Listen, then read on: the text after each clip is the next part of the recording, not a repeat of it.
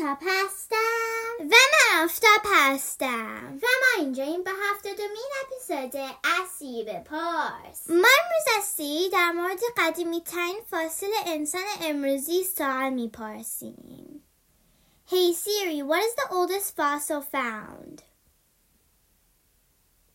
Here's what I found from sciencenews.org Homo sapiens fossils, found along Ethiopia's Omo River, in 1967 date to 195,000 years ago, Making them the oldest known remains of our species.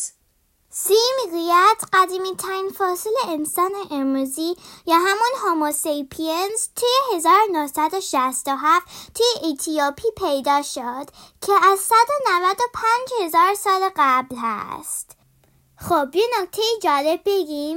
می‌دونین جوانترین آدمی که fossil پیدا کرده کی بوده؟ دیوید شفلر در ایالت نیومکسیکو در آمریکا. وقتی فقط سه سالش بود یه فاصل پوست تخم دینوسور پیدا کرد. تا اپیزود بعدی خداحافظ.